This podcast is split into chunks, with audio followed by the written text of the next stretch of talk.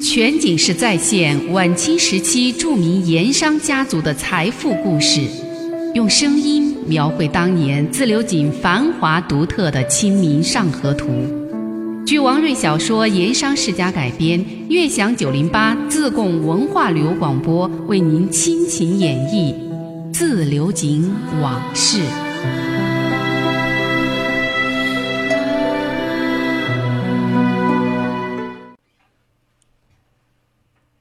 前文中说到，文子树约见自己的至交好友省督院的罗泽如罗师爷，直到水利局被砸的消息报到省城三天后，才见着。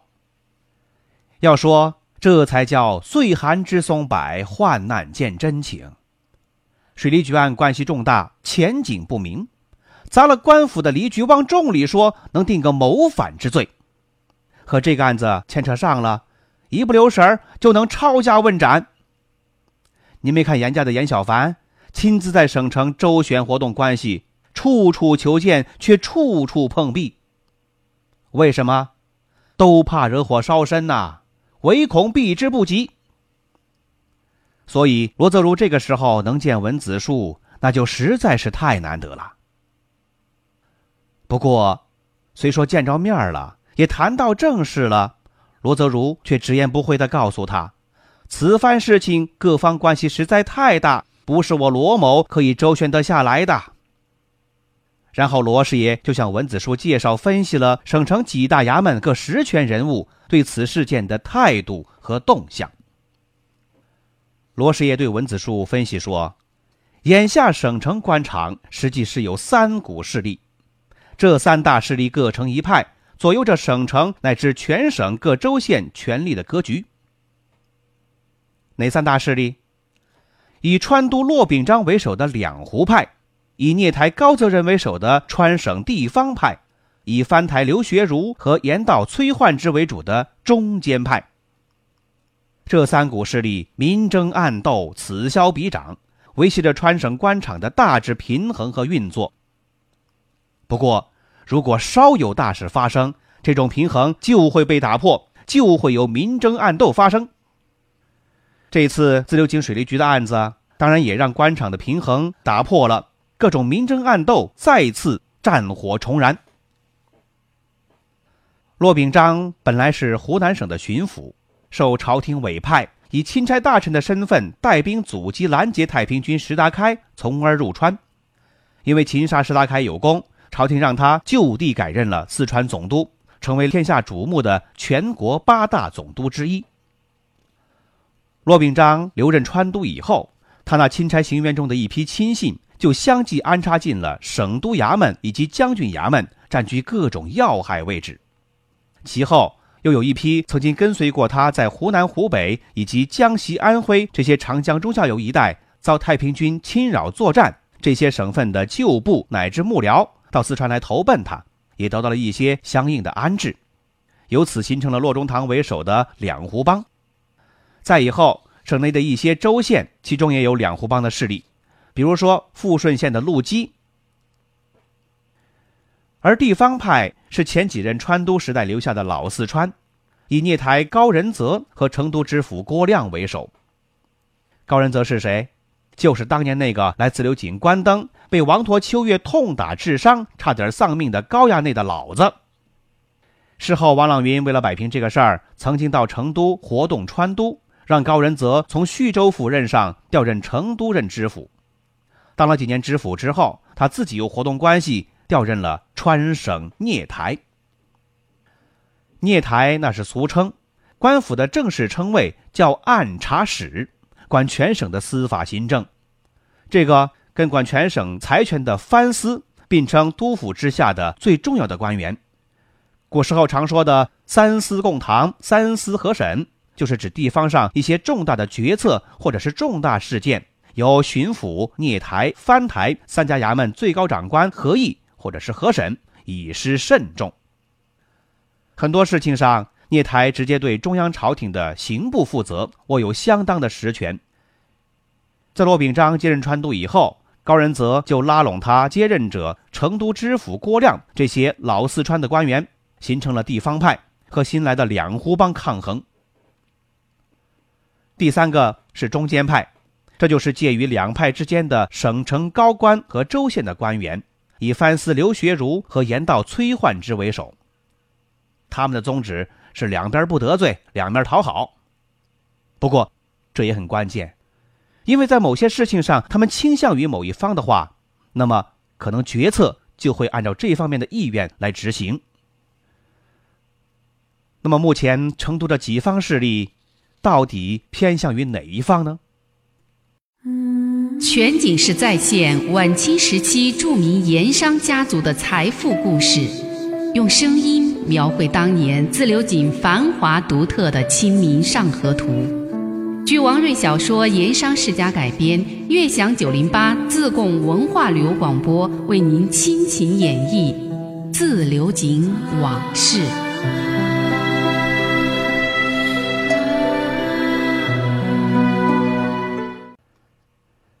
根据罗泽如打听的情况和分析，就自流井水利局的案子，目前省城几派势力反应明显不同，而且出现了新的组合态势，而且这种组合态势明显对起事的王朗云这些盐商不利。罗师爷开口向文子树问道：“高聂台和贵东家朗翁曾有点过节，这事儿你可知道？”知道。文子树点点头。这个事儿他岂止是知道？当初王朗云来省城活动周旋，他不仅是从头至尾参与其中，而且很多点子、很多主意都是他出的。罗师爷无不忧虑的说道：“当年那个事儿虽说已经摆平了，但高聂台始终是怀恨在心。高聂台这个人心胸不阔。”这点明眼人都能看得出来。如今摆着现成的报复机会，他岂有不加利用之理？要紧的是，现在盐道崔道台已经公开站出来，支持高聂台严查严办。昨天上午，他又专门过省督府叩见骆中堂，明说是打探自流井眼下的地方情况，实则是催促骆中堂加速对水利局案的办理。要说盐道崔道台以前对自流井盐上的印象还不错，可是自从张局员被从自流井撵走了以后，作为顶头上司的盐道道台，他的态度就变了。如今离局更是被这些胆大包天的盐商指使人打砸了，他当然会怀恨在心。这一点倒不出文子树意外。不知眼下骆中堂态度如何？文子树终于问到了核心问题，弄清楚骆秉章对水利局案的立场态度，这才是文子树以及远在自流井的王朗云迫切想知道的事情。毕竟，骆秉章是川都之尊，是朝廷赏识信赖的封疆大吏，对地方事务如何定夺，当然有最大的发言权。话说出来，可以说是一言九鼎。罗泽如提起茶壶。续茶喝茶，好一阵儿没出声。一是这个事儿过于敏感，不便直言；第二就是连罗师爷自己也一时没能摸清楚骆秉章对此事的态度，所以说一时不便对文子树答话。以罗泽如几天的观察来看，骆秉章在案发之后也确实深感震怒，也连续发了紧急公文，让徐州府富顺县严查严办。在公开场合也向高聂台、崔道台议事的时候，当众之下说到这个事儿，也确实是声色俱厉，措辞毫不含糊。可是，私底下，据罗泽如所知，骆秉章态度有时候表现的不像公开场合那么强硬、那么坚决。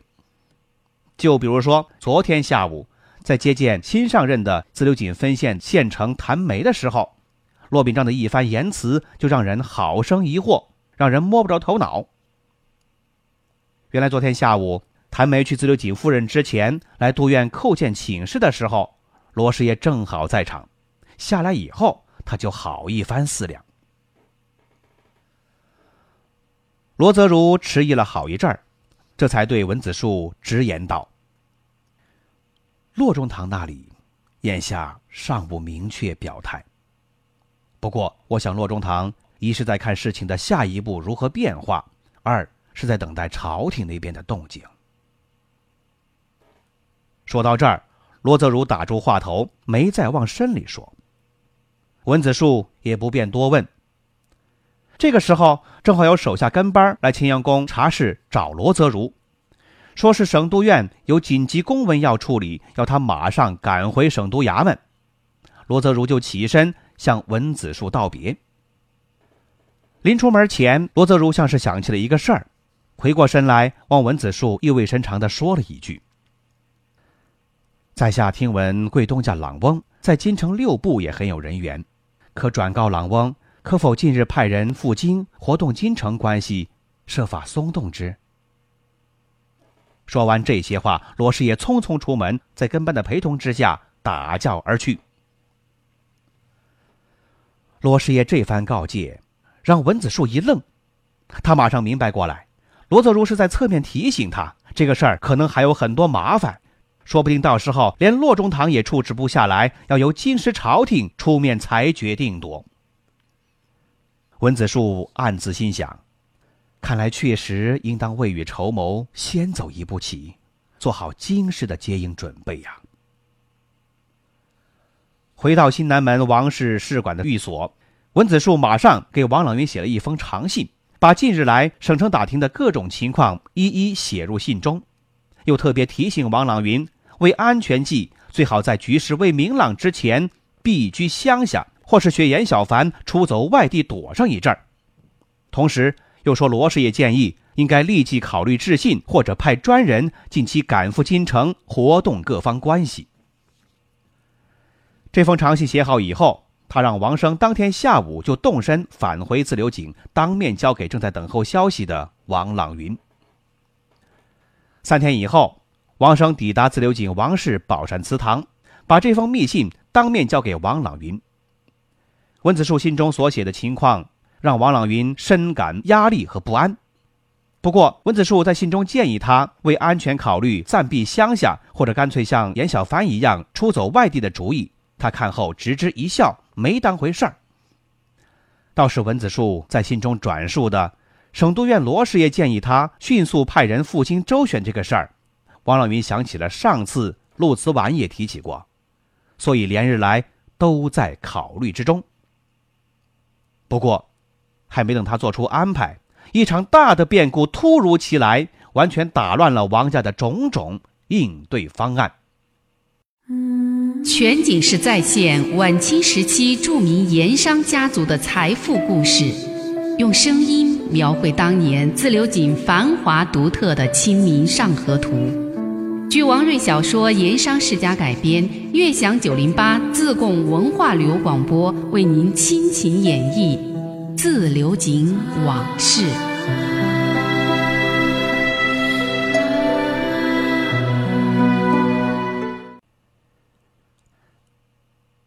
在富顺县城的西北，出西门大概两里地，有一处叫做西湖的绝佳之处，也是远近闻名的风景名胜之地。这个湖北小南大，像一个平放的葫芦，所以当时民间俗称“葫芦湖”。因为在县城之西，所以雅号叫西湖。这个湖湖面的面积大概有五十来亩，在不大的县城中，竟有如此广阔的水面，实在是难得，所以有民谣称“天下西湖三十六，富顺西湖甲天下”。在西湖中。遍植林河，每到夏季，荷花盛开，红花绿叶相映成趣。环湖有一条大道，两旁种植着杨槐和柳树，茶楼、酒肆以及一些卖吃食的小店错落其间。湖的中部有一道由东向西的桥堤连接两岸，从南宋的时候起就是县城的游览胜地。在西湖边上有一处著名的楼宇，叫做。段玉裁公余读书楼。段玉裁是谁？他是江苏金坛人，举子出身，是清代著名的训诂学家。乾隆四十年，段玉裁出任了富顺县令，在富顺为官两年。段玉裁在知县任上实行的是无为而治，也就是说不怎么扰民，让老百姓过点安生日子。